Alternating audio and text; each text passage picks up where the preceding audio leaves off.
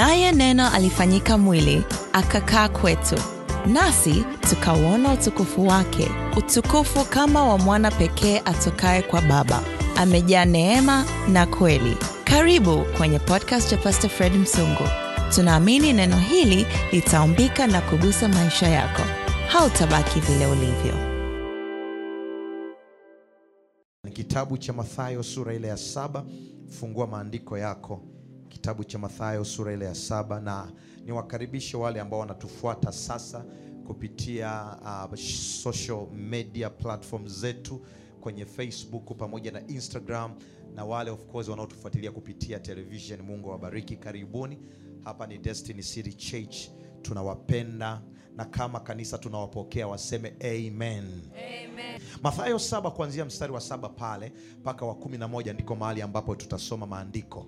Biblia inasema ombeni nanyi mtapewa, tafuteni nanyi mtaona, bisheni nanyi mtafunguliwa. Naomba moja kwa mbili tatu tusome kwa sauti kama radi. Ombeni nanyi mtapewa. Aha.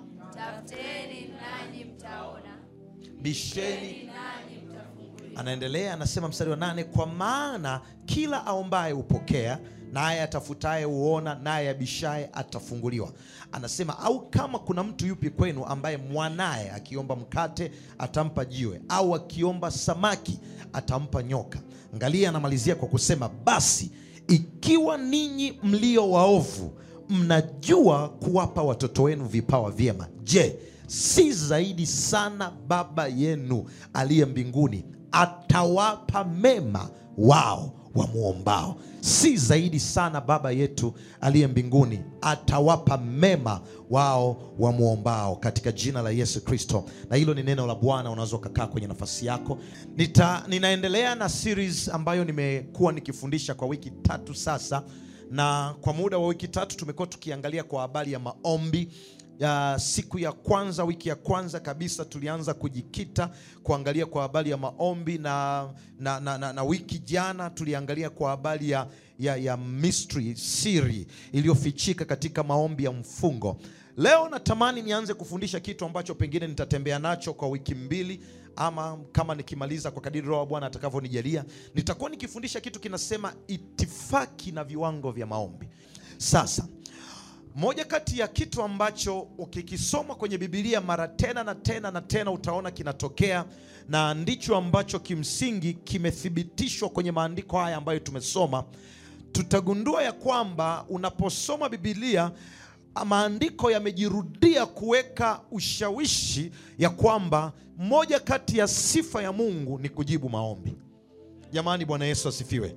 Na ndio maana ukisoma kwenye maandiko haya tuliyoyasoma, utaona mwandishi wa Mathayo anasisitiza sana ya kwamba Mungu anajibu maombi, na ndio maana anaanza kuongea mara ya kwanza kabisa, anasema ombeni nanyi mtapewa.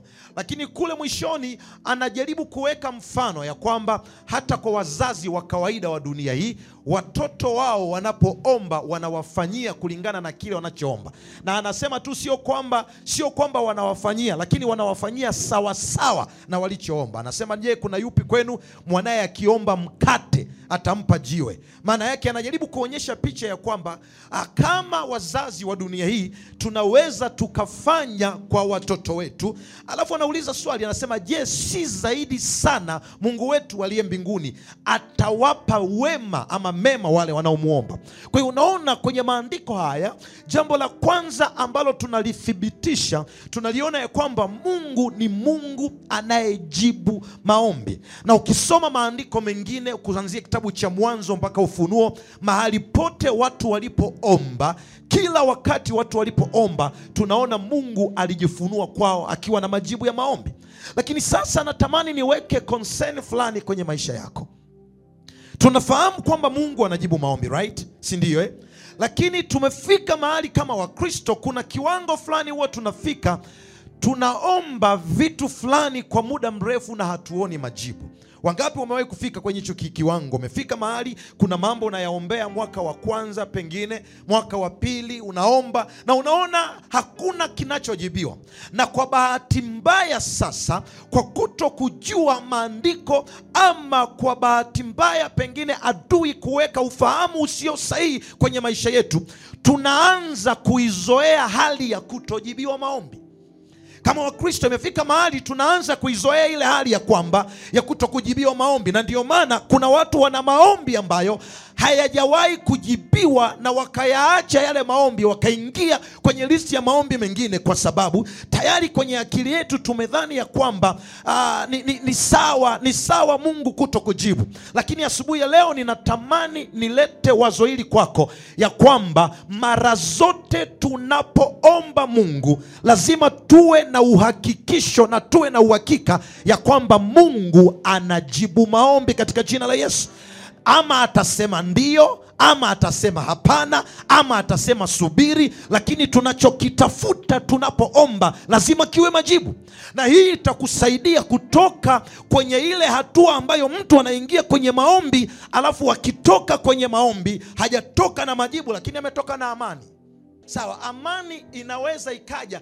Yani, yani amani inaweza ikaja kama sehemu ya maombi na, na, na pengine mungu anaweza akaachilia amani ndani yako kama amekwambia usubiri. Kwa sababu kumbuka katika majibu haya mungu atasema ndio mungu atasema hapana au mungu atasema subiri. Kwa hiyo unachotamani kukitengeneza kwenye ufahamu wako siku ya leo hakikisha kila unapoingia kwenye maombi una kitu fulani ambacho ni jibu kutoka kwa bwana kwenye maisha yako. Sasa nikupeleke haraka kwenye kweli hii ambayo nimekwambia. Ni, ni mambo gani sasa yanayosababisha watu waombe bila kupata majibu? Kama kweli kwa ushahidi wa bibilia ya kwamba mungu kutokea mwanzo mpaka mwisho tukiomba anajibu ni kwa sababu gani watu wanaomba na wapati majibu? Ngoja nikupeleke darasani kwenye mambo kadhaa. Jambo la kwanza ambalo linaweza kuwa sababu ya watu kuto kupata majibu ya maombi ni kuomba vibaya. Sasa tafsiri ya kuomba vibaya kimaandiko ni zaidi ya tafsiri ya kibinadamu.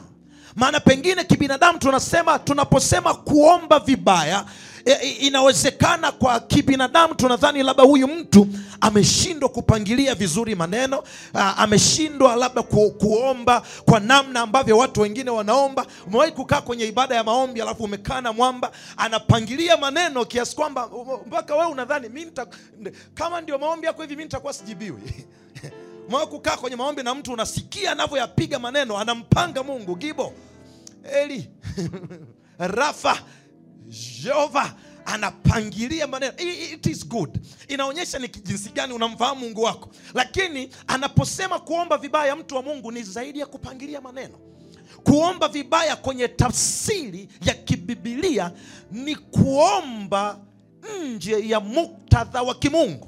Angalia kitabu cha yakobo sura ya nne mstari wa, ta, wa pili na watatu ndiyo anatufafanulia kuomba vibaya kunafananaje. Anasema mwatamani wala hamna kitu anasema mwaua na kuona wivu. Maana yake hapa anaongea na watu ambao wana desire wana vitu ambavyo wanavitarajia lakini hawavipokei vile vitu. Anasema mwaua na kuona wivu wala hamwezi kupata pamoja na mambo yote.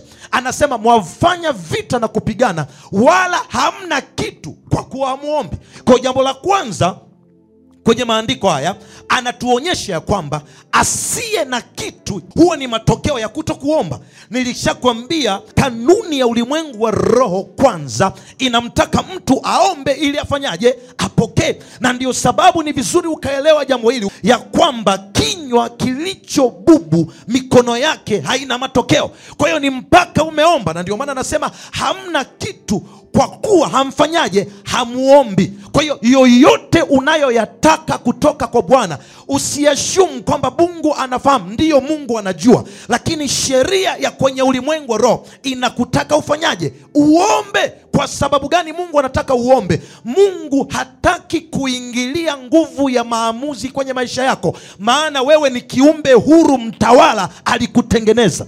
Na marofakti kinachokutofautisha wewe na mnyama kinachokutofautisha wewe na viumbe vingine wewe una sifa ya kiungu ndani yako ya utawala.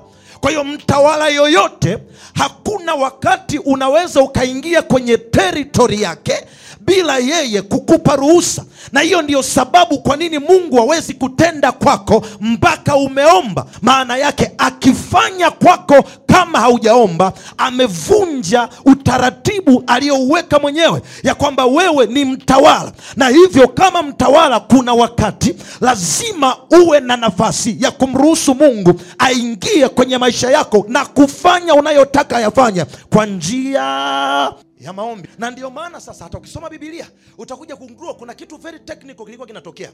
Hata yesu alipokuwa anakutana na watu anaona kabisa mtu huyu ni kiwete. Anaona kabisa mtu huyu kipofu. Anaona kabisa mtu huyu ni mgonjwa. Lakini kwa sababu ya sheria hii ya ulimwengu wa roho ya ombeni nanyi mtapewa. Yesu anataka kumsaidia lakini sheria hii inambana. Na ndio maana yesu akawa akiwakuta watu akimuhurumia sana anafika mahali anamuuliza unataka nikufanyie nini? Alafu yule anasema nataka nipewe kuona. Nataka kuwa mzima. Kwa sababu gani? Yesu alikuwa anauliza unataka? Kwa sababu sheria ya ulimwengu wa roho aombaye upokea maana yake kama kila aombaye hupokea asiyeomba hapokei kwa sababu mungu hataki kuingilia uhuru wako. Lakini kupeleke mbali kwenye andiko hilo mstari wa tatu. Anasema hata mwaomba. Hata ikitokea mmeomba anasema hampati.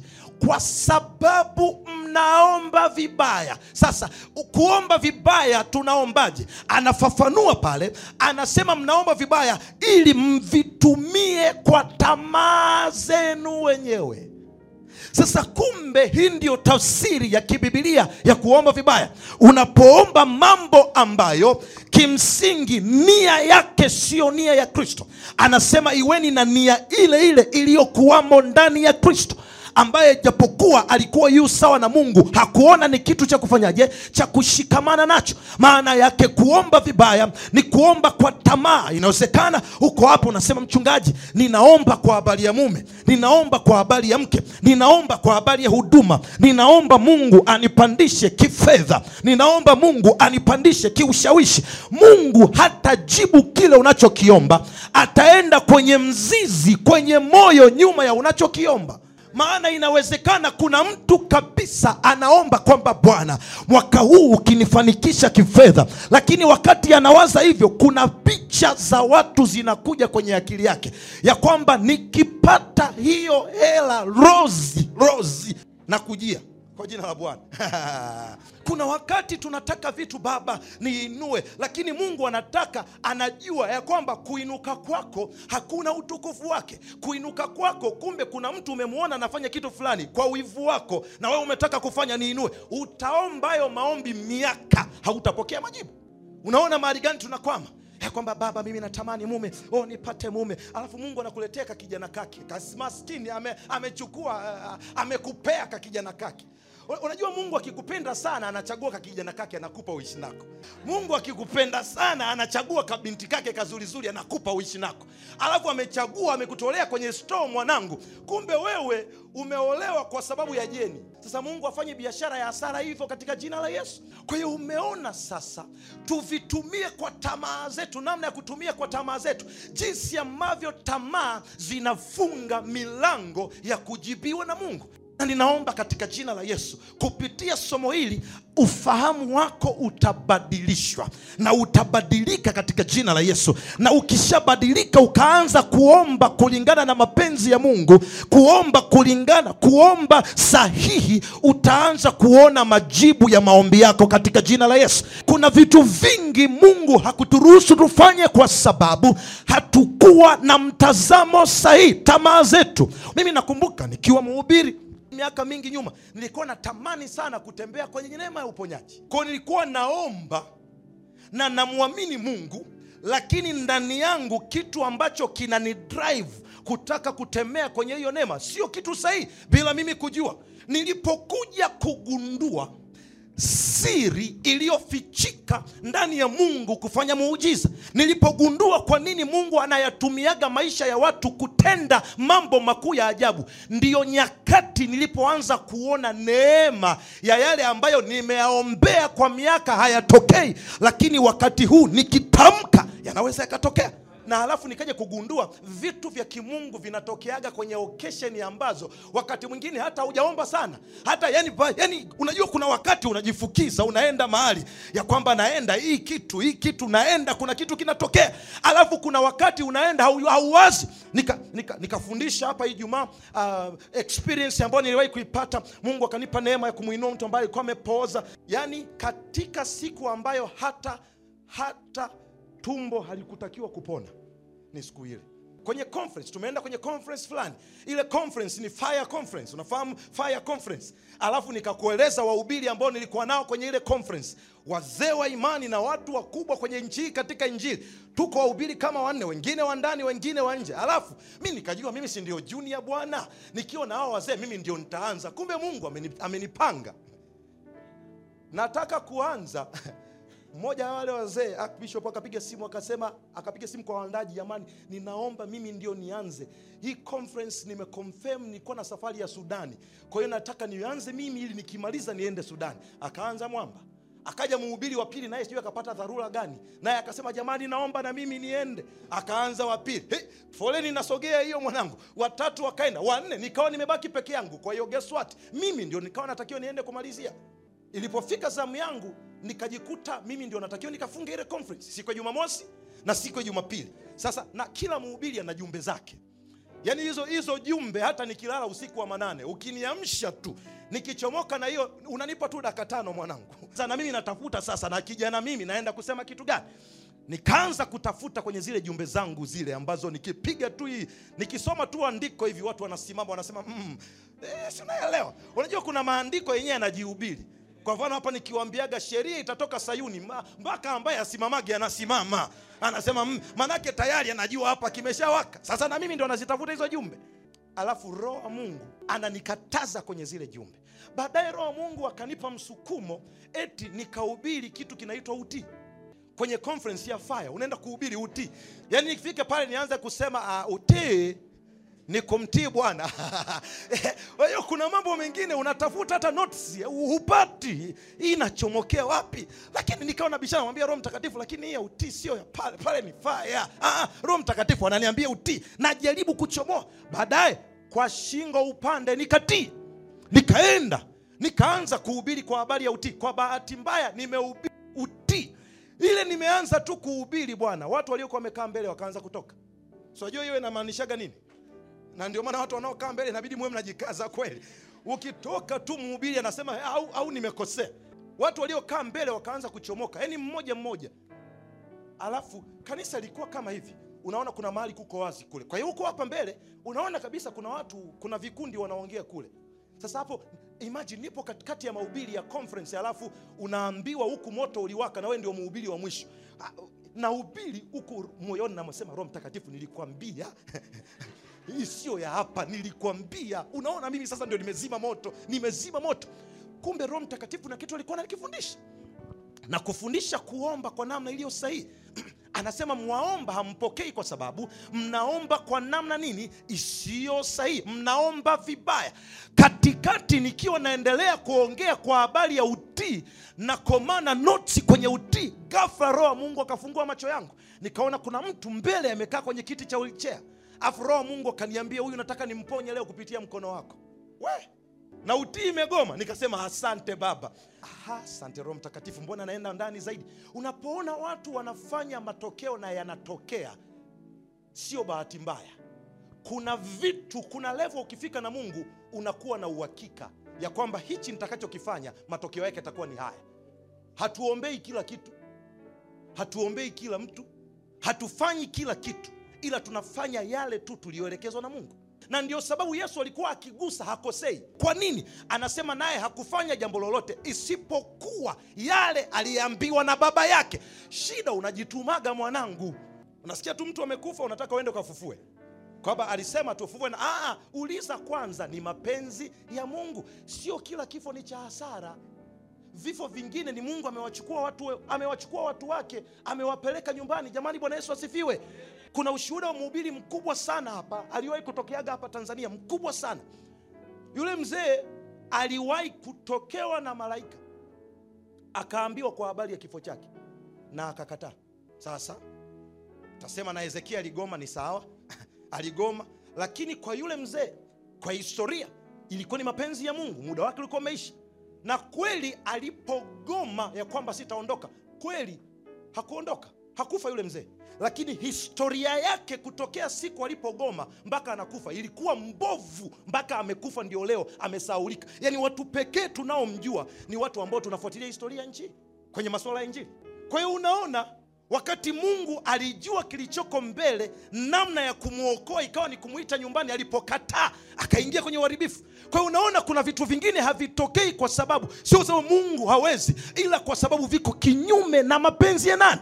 Ya mungu. Nilipomuona yule mtu ndani yangu nikasikia assurance ya kwamba huyu leo anatembea nikaenda nikasogea pale nikaweka mkono juu yake. Sasa kumbe only to find out yule mtu alikuwa ametembea na ni nguvu za giza walimtupia vitu ambavyo vikaparalyze vikaikunja miguu yake kabisa. Ilikuwa imekunjwa. Kwa hiyo akawa kama ni mtu aliyezaliwa akiwa mlemavu nilipoweka mkono juu yake wakati naweka ghafla kuna kitu kikaanza kutembea kwenye mwili. Yaani unaona kabisa kuna kitu kinapanda kwenye mkono kinakuja kikaganda hapa. Nikamwambia yesu asante kwa hichi hichi kimenitia moyo.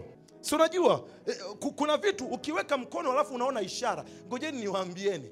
Hata tunapoongea kwa habari ya uponyaji kwenye shule za uponyaji watu ambao wapo katika uh, msukumo wa kupokea uponyaji zaidi ni wale watu wanaoonyesha utayari. Na ndio maana mi siwezi kuwa naomba alafu wewe umekaa hivi. Nije kujisumbua kuweka mkono we wala. Napita naenda kwa mwingine. Na ndio maana ukiwa kwenye ibada kaa kimkakati. Kaa sensitive. Neno la bwana likikugusa sema amen usikaze. Kwa sababu zile reaction zako zinaamua mungu atatembeaje kwenye maisha yako nilipoenda nikaona hiyo reaction nikagundua kumbe kuna kitu kinatokea katika ulimwengu wa roho. Baadaye nikaenda nikamshika namna hii roho mungu akanielekeza akamwambia shika akaniambia shika miguu yake. Nikainama nikashika miguu yake. Niliposhika miguu akaanza kutetemeka. Miguu ikaanza kunyoka hivi naona. Baadaye yule dada anaitwa tatu. Nikaona ametetemeka kwa nguvu kama kapiga akainuka kwenye kile kiti alafu alivyoinuka kwenye kile kiti akapiga hatua ya kwanza. Aka, sasa mwanangu huo mziki ulivyokuwepo hapo. Alipopiga hatua ya kwanza anaenda. Hatua ya pili anaenda. Ya tatu akaenda stable. Ya nne waliokuwa nje wanakimbilia ndani wa ndani wanakimbilia nje hapo. Nika sika kuna mtu ananielewa lakini hayo yametokea kwenye ujumbe sio wa faya yametokea kwenye ujumbe wa utii ambao wakati nafundisha watu walitoka nje. Ngojeni niwaambieni watoto wa mungu kuna wakati sio kila wakati utakubaliwa na wanadamu kwenye mapenzi ya mungu. Kuna wakati wanadamu wanaweza wakawa kinyume na mapenzi ya mungu aliyotaka kwako lakini mungu mmoja akiwa upande wako hata wanadamu milioni moja wakiwa kinyume na wewe utaona matokeo ya kimungu katika jina la yesu wakati watu wamesema nimeenda kuzima moto wakatoka nje na mimi nimemtii mungu japo ni kwa maumivu mungu akawasha moto. Aliyekuwa kiwete akainuka akatembea. Na alipotembea unaelewa nini kilichotokea? Watu wanamtukuza mungu watu wanalia watu wanagaragara. Nikafunga bibilia yangu. Niliondoka na mwendo wa Shadrach, Meshach na abednego. Si kaona ujua huo mwendo yaani kwamba mlisema sifiki mbali. Hapa wapi? Hapa wapi? Alafu nikakunja nikaondoka. Mtu wa mungu kesho kesho sasa hiyo ni jumamosi. Jumapili naingia kwenye ibada. Yani watu wameshajiandaa kupokea miujiza. Yani, wa, yani wameniona tu natokea mlangoni. Watu wanasema tu asante asante yesu asante yesu. Kwa hiyo unaona kilichonipa matokeo ya maombi ni kuwa na mtazamo sahihi ndani yangu. Unapokuwa na mtazamo wa kimungu hakuna namna utaomba na mungu asijibu katika jina la yesu. Na ndiyo maana leo hii ninaomba mtazamo wako ubadilishwe katika jina la yesu ninaona kwa ufunuo huu kuna ndoa zinazaliwa katika jina la yesu. Ninaona kwa ufunuo huu kuna huduma zinazaliwa katika jina la yesu. Ninaona kwa ufunuo huu bwana anawapandisha watu kiuchumi katika jina la yesu.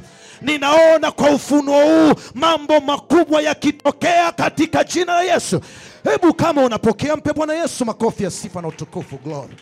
Jambo la pili linalosababisha watu wasipokee majibu ya maombi ni kuomba nje ama kinyume na mapenzi ya mungu. Unapoona unaomba sana na kuna vitu havitokee kuna mambo mawili hapa ya kujifunza. Ni ama umeomba nje ama umeomba kinyume na mapenzi ya mungu. Jambo muhimu kuelewa hapa sisi sio mali yetu wenyewe. Sisi tumenunuliwa hivi si kama mnalielewa hilo neno anasema kristo amefanyaje? Ametununua kwa damu yake mwenyewe. Anasema wale aliyofanyaje? Aliyowanunua kwa damu yake mwenyewe. Maana yake kama tumenunuliwa si ni wa mtu fulani. Uh, we belong to someone else ambaye sasa yeye alitununua akiwa na matumizi na sisi. Kuna kitu alichokuwa nakitaka ambacho hicho ndo tunakiita mapenzi yake. Sasa ni vizuri mwelewe watoto wa sayuni majambo litakalo kusaidia wakati wewe una mipango aliyekununua naye ana mpango. Na mtego mkubwa sasa tulionao mara nyingi kwenye yeremia 2911 pale anaandika anasema maana ninajua mawazo ninayowazia nini asema bwana wa majeshi. Anasema sio ya mabaya bali ni mawazo ya amani kuwapa ninyi tumaini katika siku zenu za usoni. Ninapenda tafsiri hiyo anavyosema maana yake anaposema ninajua mawazo ninayowazia kwenye lugha nyingine anasema mimi ninaijua mipango niliyonayo juu yenu. Sasa kuomba kinyume na mapenzi ya mungu ni kuomba kinyume na mpango wa mungu juu ya maisha yako. Na watu wengi tumekata ngoja nikwambie hakuna maombi magumu by the way ya kusema mapenzi ya mungu yatimizwe. Kwa sababu mara nyingi mapenzi ya mungu ni kinyume na mapenzi yetu kama umewahi kugundua yesu mwenyewe hayo maombi ilimchukua muda sana kuomba. Yaani mara nyingi na shetani sasa asante roho mtakatifu ndio amepofu hapa. Anakufanya wewe uone kama wewe unajijua sana yani unachotaka. Sio unaelewa An anakutega kwenye kona ambayo we unadhani unajua sana yani kwamba mimi nachohitaji ni hichi. Ngoja nikwambie haujijui kiivo mtu wangu. Aliyekuumba ndio anakujua kuliko unavyojijua we kuna vitu unaviona kwa macho ya tamaa. Unadhani hichi ndio unachokihitaji? Lakini mungu anacho anachokihitaji. Lakini pia mtego wa pili tunadhaniaga tukiomba sawasawa na mapenzi ya mungu tunaonaga kama mungu atatubania yani ata, kwa taarifa yako mungu anataka kukupa kuliko wewe unavyoomba Ah, kuna mtu ananielewa hapa. Nikawafundisha watu ijumaa nikasema shetani atoe hiyo akili kwenye ufahamu wako. Yaani kama mungu alitupa yesu anasema kwa maana jinsi hii mungu aliupenda ulimwengu akamtoa mwana wa pekee aliyekuwa naye akatupa sisi. Kweli amekupa yesu mwana wa pekee. Kweli ashindwe kukupa we nyumba. Sijui kama ina make sense hii kitu. Yaani mungu amekupa yesu kwa damu kwa mamlaka kwa yote yani kwa gharama ya kifo na kila kitu. Alafu kweli mungu akubanie wewe kupata usafiri. Akubanie wewe kupata mume mzuri. Yani akupe mtu ambaye ni wa hivi hivi. Akuchagulie kijana wake akupe wa hivi hivi. Na yesu alikupa. Hebu waze hicho kitu. Ashindwe kukupa hicho kitu. Ni ubinafsi wakati mwingine tulionao Najua vile najua anachokitaka ujui mwanangu na ndio maana roho mtakatifu anatusaidiaga kuomba.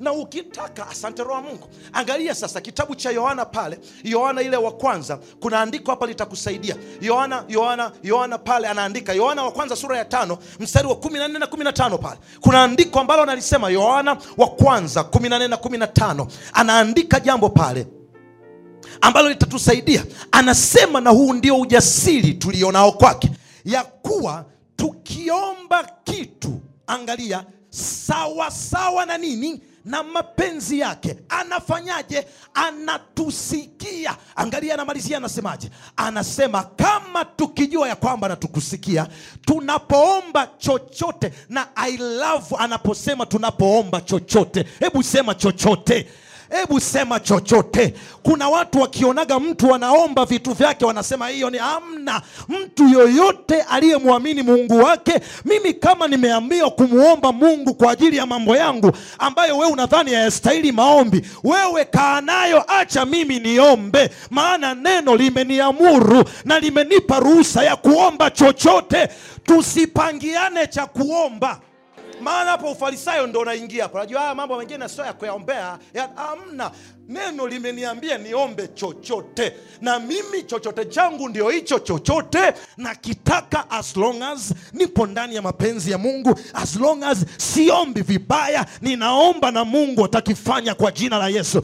Mimi ninakuombea wewe unayeombea vitu ambavyo watu wengine wakivisikia wanadhani sio vitu vya maana lakini wewe najua kwako ni vya maana. Neno la bwana limekwambia omba chochote na ninaomba hicho chochote kitakuwa kwako. Katika jina la yesu pokea sema amen. Anasema tunapoomba chochote tunajua ya kwamba tumetimiziwa zile haja tulizoomba.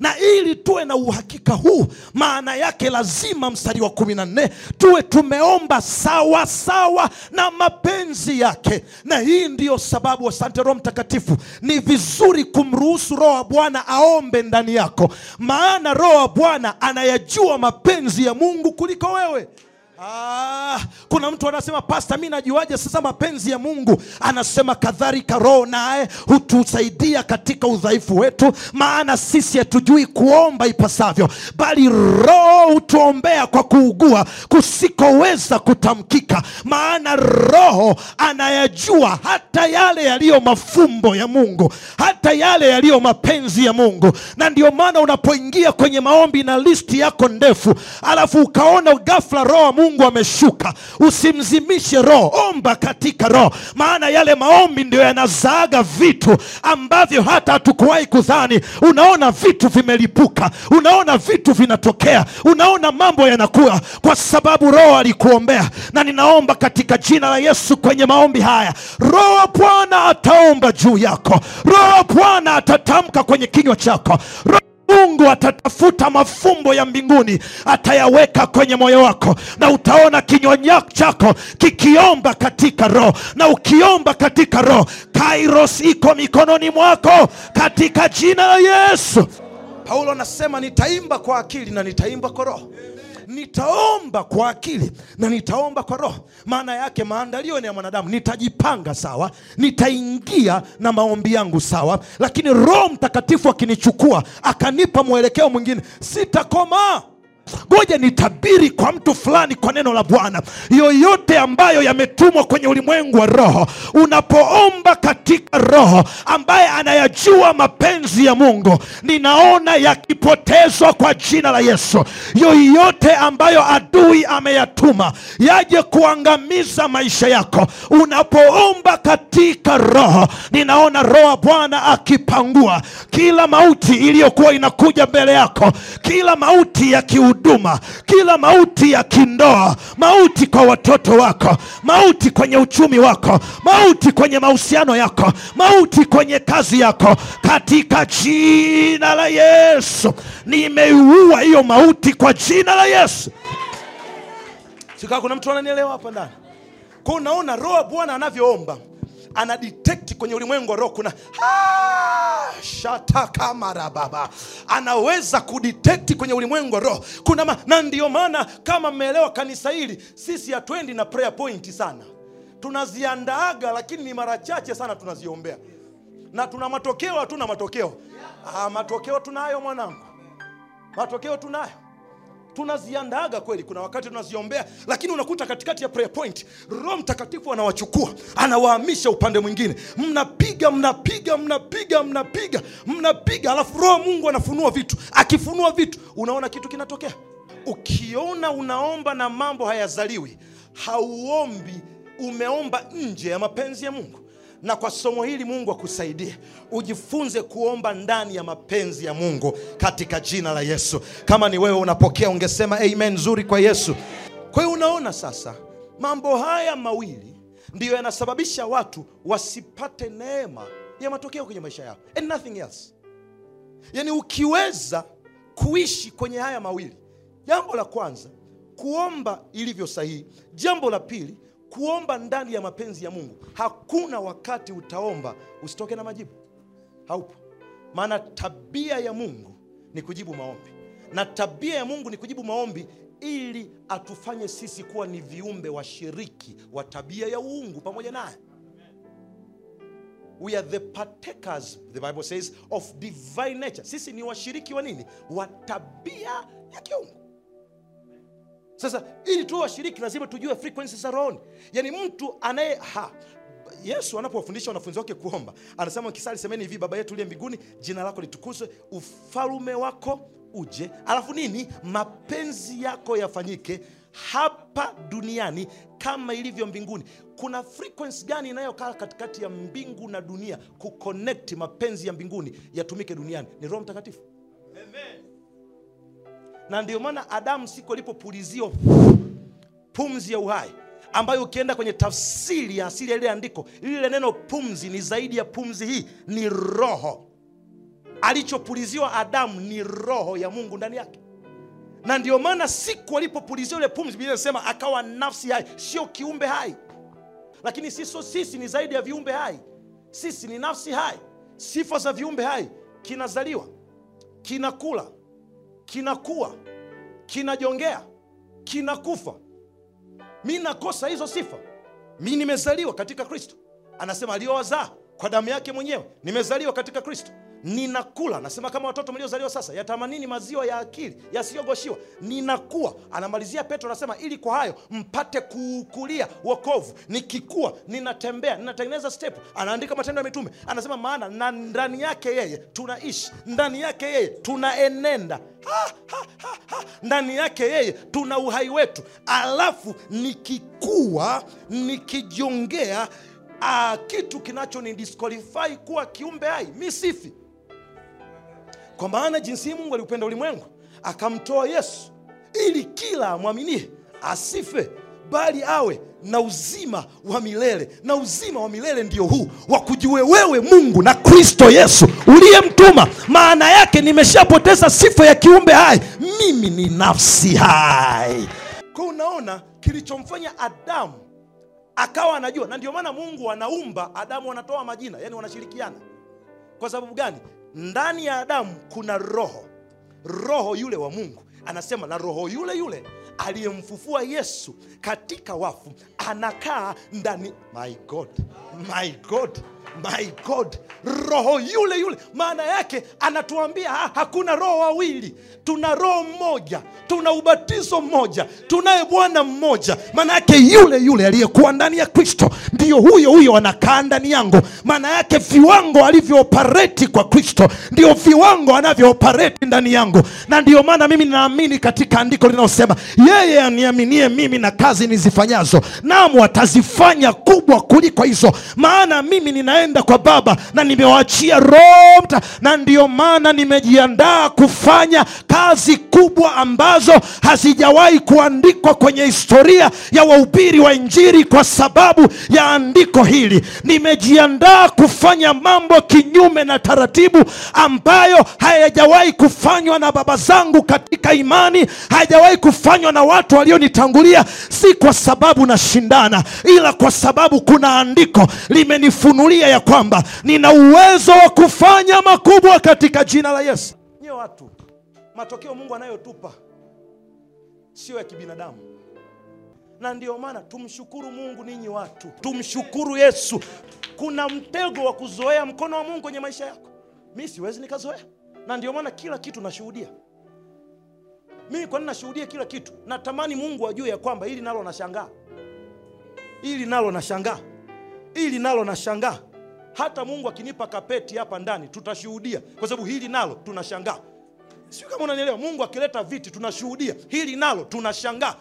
Kwani ni wangapi ambao wametaka kufanya wanaweka muda nguvu kwa miaka mingi hawapati matokeo lakini sisi tunachotaka tunasema tu tunataka kipindi cha tv mungu anakuja na mtu na mamilioni ya fedha anaweka anasema chukueni hiyo. Tunasema tunataka vyombo. Mungu anainua watu hapa ndani wanaleta hivyo vyombo. Tunasema tunataka nini? Mungu anainua watu kutokea mbali wanaleta hivyo vitu. Mungu ameanza kuinua watu wengine wanakuja ananiambia mchungaji niambie mna tatizo gani hapa kanisani? Hii dunia unapata mtu wa kukuuliza una, una tatizo gani? Hii yaani mtu anakuja kukuuliza mchungaji tu, tu, tufanye nini? Na sio mshirika. Kuna kitu napenda hii huduma. Kuna tatizo gani? Yaani tushirikishane mchungaji. Sasa jambo hili mambo haya ukielewa yatakupeleka kwenye dimension za maombi katika jina la yesu kristo. Hebu kama unanielewa sema amen. Nirudi kwenye mzizi wangu wa somo na kwenye yale maandiko ambayo nimeyasoma alafu nitakuwa namaliza. Ukirudi sasa kwenye ile mathayo utaona anaandika anasema hivi ombeni nanyi mtapewa. Leo niko hapa. Alafu anasema tafuteni nanyi mtaona. Alafu anasema bisheni nanyi mtafunguliwa. Wakati roho mungu ananipa kulitafakari ili andiko nikawa ili andiko kwa kweli nimelisoma kwa haraka haraka kwa miaka mingi sana. Nikiwa najua haya ni mambo matatu tofauti So, unajua oh, ah, kama andiko linavyosema ombeni mtapewa tafuteni mtaona bisheni mtafunguliwa. Baba leo naomba. Wengi tunakaaga hapa. Kumbe bwana andiko hili. Nikawa nasoma nikawa nasoma nikawa nasoma jana nikawa nasoma jana usiku. Kwenye tafsiri ya asili ya andiko hili. Kwenye kiunani vitenzi vilivyotumika kulidadavua hili ombeni mtapewa tafuteni. Huo mstari wa saba peke yake. Ni, ni maneno endelevu kukwambia hivi haya ni kitu kimoja chenye dimensions tofauti. Manake ombeni mtapewa tafuteni mtaona bisheni mtafunguliwa. Hayo yote ni maombi lakini yakiwa kwenye viwango tofauti. Yaani haya yote ni maombi maana hapa unaweza ukadhani ni kubisha kugo. Ah, haya yote ni maombi yakiwa katika dimension tofauti. Na ndio maana nimekwambia nitakufundisha itifaki na viwango vya maombi.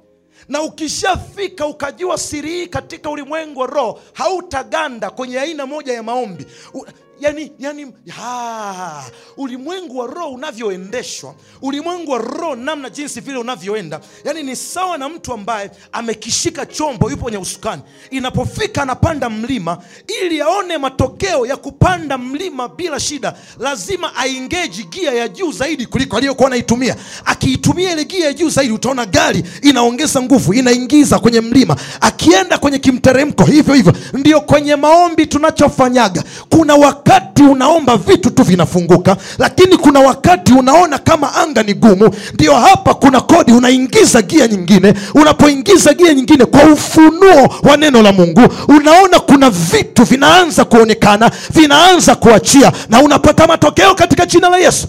Sasa ngoja nikupe nifanye exposition ya andiko hili.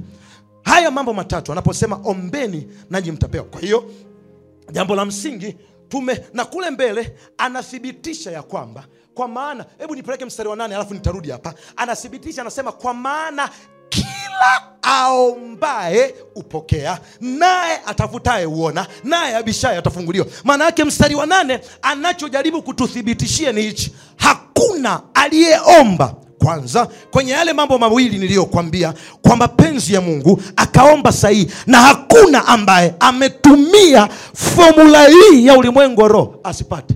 Sasa niende mbali zaidi. Najua nimekuacha mahali fulani mlimani lakini nitakusaidia katika jina la yesu kristo. Haya twende kwenye tafsiri ya kwanza kabisa hapa. Anaposema ombeni hatua ya kwanza inaitwa ombeni nanyi mtapewa. Hiyo dimension ya kwanza ya maombi kwenye hii ombeni nanyi mtapewa. Ni kitu gani hasa huwa kinatokea hapa?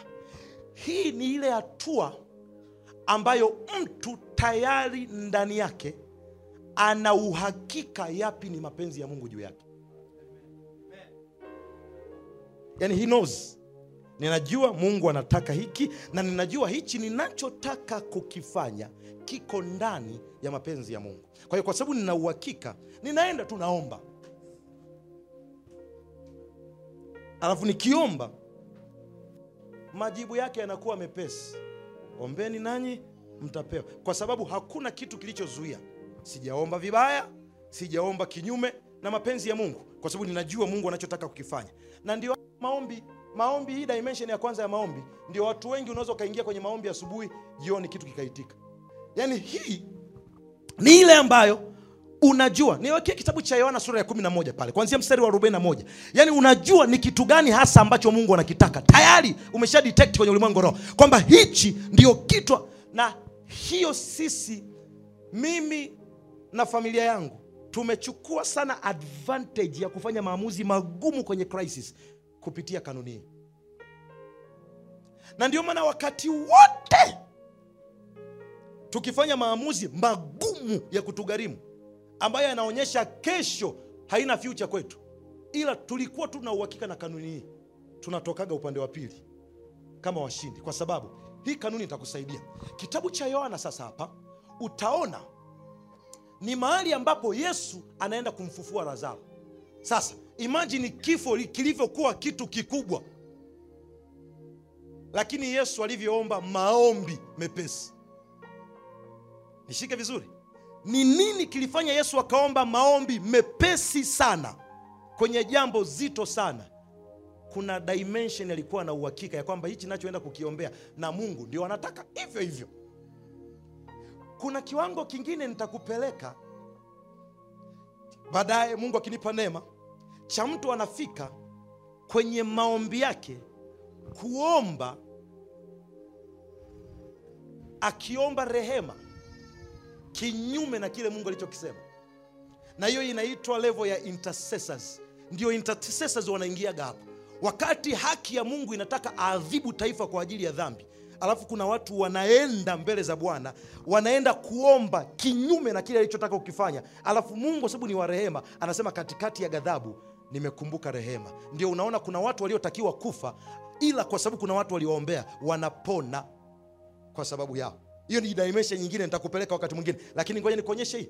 Anasema basi yesu basi wakaliondoa lile hapa ameshafika kaburini wameshaongea na kina martha. Anasema wakaliondea lile ji. Yesu akainua macho yake juu. Moja mbili tatu. Akafanyaje? Akasema baba na kushukuru kwa kuwa hebu soma tena mara nyingine. Moja mbili tatu. Akasemaje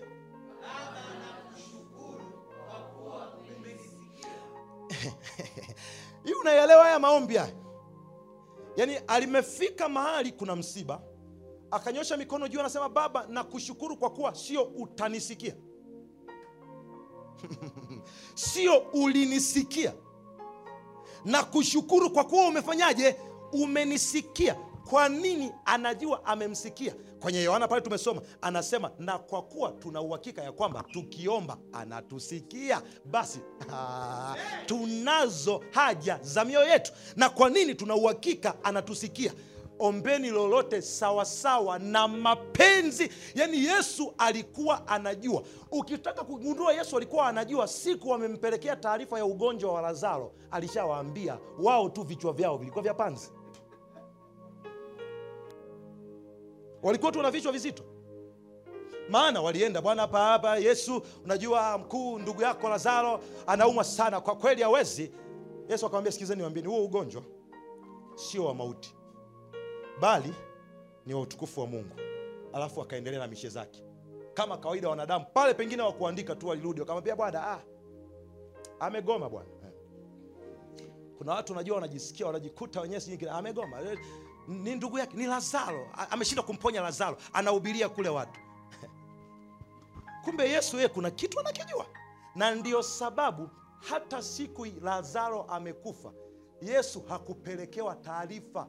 Yesu kwanza aliipata taarifa kwenye ulimwengu wa roho akawaambia wanaotakiwa kuleta taarifa lazaro ndugu yetu amelala. Alafu akatumia neno hilo amefanyaje? Amelala. Alafu kwamba pale kwa pembeni anasema basi kama amelala tukamwamshe. Unakumbuka? anaitwa tomaso. Alikuwa amekaa pembeni pale. Kaambia kiongozi kama amelala ah, basi hivyo hivyo tukamwamshe. Akasema hali ya jua wakijua amelala usingizi yesu akasema waziwazi ndugu yetu lazaro amekufa. Alafu akasema hivi na ninafurahi kwa sababu yake. Hi! yesu unafurahi unafurahi? Unafurahi? Hapo sasa nikija kukufundisha somo jingine nitakuja kukuonyesha hapo sasa. Ndio watu ambao walimfuata yesu bila kuwa na imani thabiti hapo ndio kwenye nyakati za namna hiyo kama kiongozi unaanza kudetect watu. Kuna watu kwenye dimension za maongozi wanakufuata kwa sababu ya genuinity walionayo na kuna watu wanakufuata ili waje kukukosoa. Kwa hiyo unapofika kwenye dimension za namna hiyo ndio watu wanajuaga. Unaanza, unaanza kupata makundi ya watu sasa. Na hii itakusaidia kwenye ofisi yako kwenye familia yako kwenye chochote unachokifanya. Hizi principles zitaku, zitakusaidia sana. Hapo ndio unaanza kuona. Wakati amesema tu hivyo amekufa ndio watu wanasema tulijua. Huyu ana upendo. Ana upendo. Si unaona mtu amekufa amefurahi. Kiko wapi? Wanaanza kuondoka lakini yesu yeye kuna kitu alikuwa anakimaanisha. Na ndio maana sasa alipofika hapa akasema ninakushukuru kwa kuwa umeni, umenisikia. Mstari unaofuata nipeleke haraka anasemaje? Anasema nami nalijua ya kuwa wewe wanisikia siku zote. Angalia kilichompeleka kaburini. Ndiyo hiki hapa. Moja mbili tatu anasemaje? Lakini kwa ajili ya mkutano huu wanaohudhuria nalisema haya ili wapate kusadiki ya kwamba wewe ndiwe uliye nituma ah, my god. Kwa hiyo unaona yani hapa yesu katengeneza tatizo ili akalitatue kuna wakati yesu atakuingiza kwenye tatizo. Sio kwa sababu wamekuacha ah, ah. anataka watu wasadiki uliye naye ni mkubwa kuliko. Watu watashuhudiaje bila kuona kitu mungu? Na ndiyo maana yesu hasubirigi watu wasiomjua wafe. Ah, ah. anatumiaga maisha ya rafiki zake. Lazaro ni rafiki wa yesu. Rafiki wa yesu anaumwa yesu aendi rafiki wa yesu anakufa yesu aendi amefika siku nne ameoza. Yesu ndio anatokea. Kwa sababu yesu anatumiaga marafiki zake kuonyeshea utukufu wake. Kuna vitu unasema ndani yako pasta ninampenda mungu lakini mbona sijapata hiki? Sijapata hiki? Sijapata hiki? Habari njema yesu amekutumia wewe. Saa ya kairos inakuja ambayo atakuja kwenye hali yako iliyokufa na atasema baba ninakushukuru kwa sababu ya saa hii ulimwinua mama huyu na ukamuweka kwenye shida hii ili wajue ya kwamba wewe uliye marafiki wa yesu sijui wako wapi kwenye ibada hii ya leo. Inawezekana hauna kila unachokiombea lakini kairos yako iko njiani. Saa ambayo yesu anakuja kufufua vilivyokufa kwa jina la yesu inawezekana umelia kwa muda mrefu lakini saa ya kairos iko njiani. Saa ambayo yesu anakuja kusema ninajua unanisikia siku zote. Lakini kwa ajili ya hawa kina mama waliomzunguka huyu mama hawa kina baba waliomzunguka huyu baba hawa mabinti waliomzunguka huyu binti hawa vijana waliomzunguka huyu kijana nimekuja nimekuja na ninaona sauti moja ya yesu ikiita kila kilicho kwenye kaburi na kikitoka nje kwa jina la yesu ninaona kikitoka nje kwa jina la yesu kikiitwa katika uzima kwa jina la yesu kikiwa hai tena kwa jina la yesu kikifufuliwa tena kwa jina la yesu. Haijalishi kimekufa kiasi gani lakini kairos imefika kwako. Saa ya kujiliwa na bwana imefika. Kama ni wewe sema amen. Kwa makofi yako mpe bwana utukufu kwa jina la yesu somebody anasema nilisema haya ili wapate kusadiki ya kwamba wewe ndiye uliyenituma. Alafu angalia anaenda mstari unaofuata. Kwenye jambo zito anaomba maombi me- mepesi. Na mara of anasema naye akiisha kusema hayo akalia kwa sauti kuu akaita kwa sauti kuu akasema lazaro njoo huku. Hakusema fufuka Ah, hii ilikuwa ngoma imechezwa kwenye ulimwengu wa roho wanangu.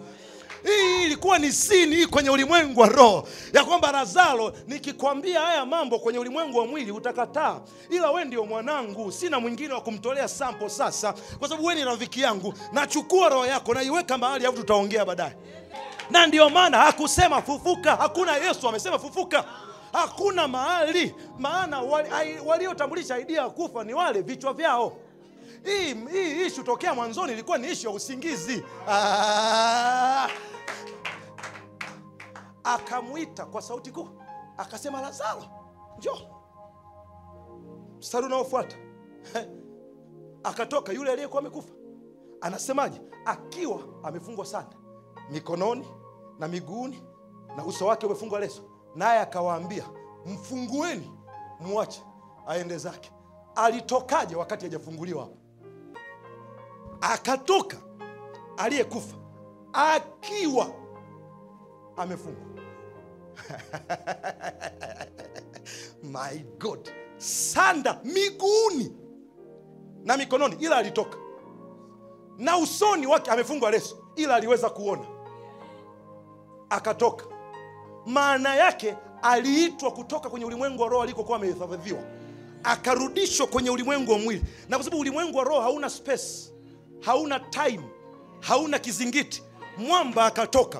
Alipofika kwenye ulimwengu wa mwili ndio ikabidi sasa fizikia na kemistria na biolojia na mathematikia ianze kutumika. Ya kwamba kwa sababu ameshtuka amekuja huku sasa mfungueni leso mfungueni miguu mfungueni sanda mwacheni yaendeza kuna mambo yatatokea kwenye maisha yako.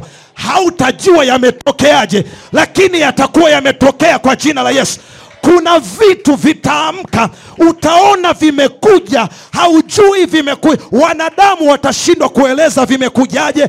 Wewe utashindwa kueleza vimekujaje. Wewe utashindwa kutoa account. Utasema tu kama yule kipofu kwamba huyu ndugu ni mchawi sijui. Anatumia nguvu za belzebuli sijui. Lakini jambo moja ninalolijua nalikuwa kipofu lakini sasa ninaona. Jambo moja ninalolijua bwana ameamrisha kimekamilika. Jambo moja ninalolijua kairos imetokea kwangu. Miaka mingapi? Mimi sijui. Alifanyaje fanyaje? Sijui. Aliwekaje wekaje? Sijui. Ilikuwaje? Sijui. Ila nachojua nimepakata mtoto kwenye mikono yangu. Ninachojua huduma yangu iko kwenye levo za kimungu. Ninachojua bwana ameniketisha na wakuu. Anayepokea unabii wa neno la bwana aseme amen. Inatokea anasema mwacheni aende zake. Alafu lazaro ile yani siku nne alikuwa amekufa. Na nashukuru mungu ili, ili kanisa matabibu wako wengi. Kuna madaktari wengi humu. Kuna matabibu wako wengi humu. Wanaelewa maana ya kufa siku nne ni kitu gani. Maana yake huyu mtu tishu zake tayari zimeshapotea seli zake zimeshakufa nywele zimeshaanza kunyonyoka na kucha. Lakini akifika hapa hauoni mahali akiambiwa muotesheni nywele. Alitoka kama alivyoondoka. Maana kilichomwita ni neno. Hapo mwanzo kulikuwa na neno yeye neno alikuwa kwa mungu. Na ye neno alikuwa ni mungu. Na vyote vilifanyika katika neno wala pasipo yeye hakuna kilichofanyika. Na ndani yake neno ndimo ulikuwamo uzima. Na ule uzima ulikuwa ni nuru ya sijui umenyonyoka kiasi gani lakini jambo linalojua madhabau ikiachilia neno lile neno linakusanya vyote vinavyotakiwa kujiumba vyote vinavyotakiwa kutokea vyote vinavyotakiwa kukamilisha.